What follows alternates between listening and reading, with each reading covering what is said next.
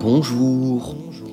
Aujourd'hui, euh, avec mes comparses Raphaël, Maxime, Elias et du coup moi-même, on va parler euh, des tsunamis en prenant les plus grands exemples.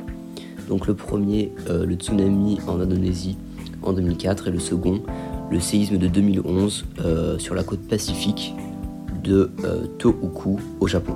Nous allons commencer euh, par euh, le tsunami en Indonésie en 2004. Donc la date précise est le 28 décembre 2004 en Indonésie et sur une grande partie de l'Asie du Sud, notamment le Sri Lanka, l'Inde, la Thaïlande, la Somalie, la Tanzanie, même Madagascar, la Malaisie, le Kenya et l'Afrique du Sud. En Indonésie, l'ampleur spatiale était de 2 km sur l'interland, c'est-à-dire sur la côte. La vague a parcouru 2 km. C'est énorme, 2 km. Pour ce qui est des victimes, on parle de 216 000 à 250 000 morts et disparus, Ça en fait du dont monde. euh, 170 000 en Indonésie. Les dégâts matériels sont collatéraux. On parle de 400 villages, 3000 maisons détruites et 2000 endommagés, 2240 écoles, 592 centres de santé et pas moins de 2676 ponts. On estime le coût total à 14 milliards de dollars euh, et la majorité proviennent de dons qui s'élèvent eux à 8,74 milliards d'euros. Plusieurs acteurs sont intervenus pour gérer cette crise, notamment des ONG européennes et l'ONU. La question qu'on pourrait se poser, c'est avant ce tsunami, est-ce que des choses ont été mises en place pour justement se protéger d'une possible menace qui est bel et bien euh, arrivée finalement Eh bien, malheureusement, euh, on remarque que rien n'a vraiment été mis en place avant ce tsunami. Euh, il y a des vidéos, des témoignages où l'on voit des gens chiller un max sur la plage en regardant la vague arriver. Sur des vidéos, on voit euh, des gens qui filment la vague. Donc on voit très clairement qu'il y a une méconnaissance du sujet parce que c'est bien connu que dès qu'on voit que la marée est très très très très basse, il faut juste courir et euh, fuir à tout prix. Et enfin, après la catastrophe, ce ne fut pas une partie plaisir non plus, car euh, beaucoup de temps a été nécessaire pour revenir, on va à la normale. Donc évidemment, il y avait euh, des tonnes de reconstruction et d'aménagement. Donc il y avait tout à reconstruire, car évidemment tout avait été détruit. Donc les routes, les écoles, les villages, les ponts, les plantations, les habitations, des puits, etc.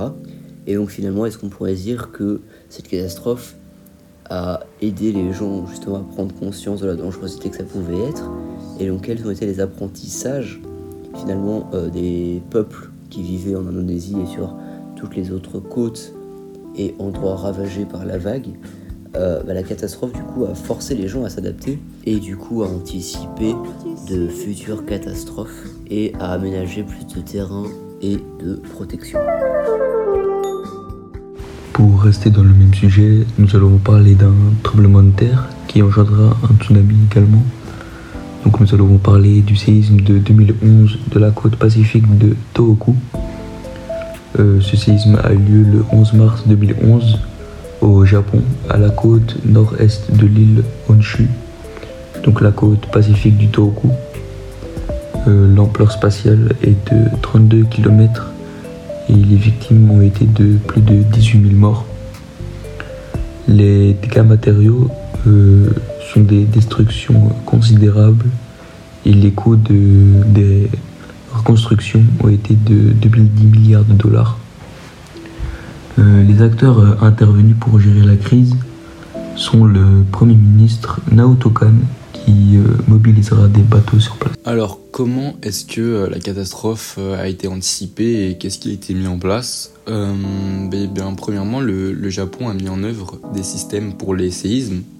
Après le, grand séisme de Kobe en 1925, euh, par exemple, il y avait les fondations des, des, maisons qui étaient beaucoup plus solidifiées avec des meilleurs matériaux. Euh, et puis il y a eu des préventions qui ont été faites et des systèmes sismiques euh, qui ont été mis en place, comme ces fondations par exemple. Alors euh, le après de la catastrophe, donc il y a eu un petit temps nécessaire pour revenir à la normale, parce qu'il y a eu plusieurs années de reconstruction. il y a une meilleure protection de la, zone touchée par le séisme et donc il y a eu des nouveaux modes de construction là-dessus. Et quels sont les apprentissages qui ont été tirés de ce séisme? Eh bien, il faut, il faut se préparer dans toutes circonstances à un nouveau séisme avec certaines attitudes à adopter pour se protéger, comme par exemple se mettre sous une table en cas d'effondrement d'un immeuble, ce qui pourrait sauver des vies. Moi, je vais faire une comparaison entre le tsunami en Indonésie qui l'a frappé en 2004 et le séisme qui a engendré un tsunami au Japon en 2011. Euh, ce qu'on peut remarquer déjà par rapport à l'ampleur des deux événements, euh, en Indonésie, c'était beaucoup plus faible. On parle de... Enfin, non, ça a très fort frappé l'Indonésie et les pays aux alentours, mais en termes de surface, euh, dans l'interland, c'était plus petit. Tandis que au Japon, ça a touché plus de 380 km et Pékin a ressenti des tremblements dus, à la, au séisme. Euh, en plus de cela, ça, ça, ça a frappé une, une usine nucléaire qui a engendré une catastrophe nucléaire et euh, une contamination des sols et de la mer. Les victimes sont entre 216 000 et 250 000, on parle de, disparus, pour l'Indonésie, tandis qu'au Japon c'est plus ou moins 18 000 morts. Les dégâts matériels sont très importants en Indonésie, euh, plusieurs centaines de villages, des milliers de maisons, euh, des hôpitaux, des écoles. Euh, donc beaucoup, beaucoup d'infrastructures ont été détruites et des villages. C'est moins clair pour, pour le Japon, mais on parle de, dégâts considérables. Ce qu'on peut remarquer, alors qu'en Indonésie, les victimes étaient très importantes et que les dégâts étaient aussi importants qu'au Japon, euh, voire euh, plus. Euh, donc, vu que ça ne touchait pas que l'Indonésie, mais aussi tous les pays aux alentours, on peut remarquer que le coût total était de 14 milliards d'euros, de dollars plutôt, excusez-moi, et que les dons s'élevaient du coup à 8,70 milliards d'euros. Ce qui est une somme pas forcément conséquente pour ça, encore plus quand on compare au Japon, où le coût était de 210 milliards de dollars. Je n'ai pas les, les, dons qui ont été faits. Il n'y avait pas beaucoup de connaissances en Indonésie et ni même de, comment on pourrait dire, d'informations et de, et de séances où on prévenait les gens. Euh, il y avait clairement une méconnaissance euh, des tsunamis en Indonésie. Au Japon, qui connaissent euh, assez bien les séismes, c'est leur dada quoi en soi. Surtout depuis un grand séisme, le séisme de, Kobe en 1995. Il y a eu beaucoup de prévention et un système sismique pour contrôler et prévenir plutôt a été mis en place. Ce qu'on peut en retirer, enfin ce qu'en Indonésie on peut retirer,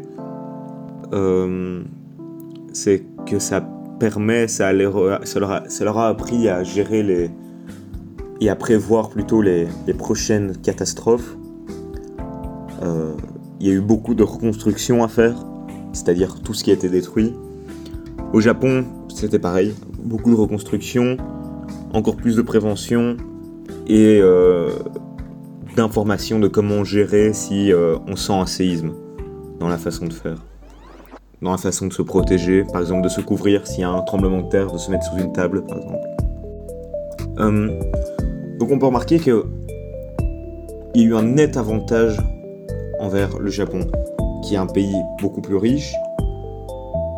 Peut-être que c'est ça le, problème, pas qu'il soit riche, mais que vu qu'il est riche, ce soit plus facile pour eux de s'en sortir euh, après la catastrophe, voire même avant la catastrophe.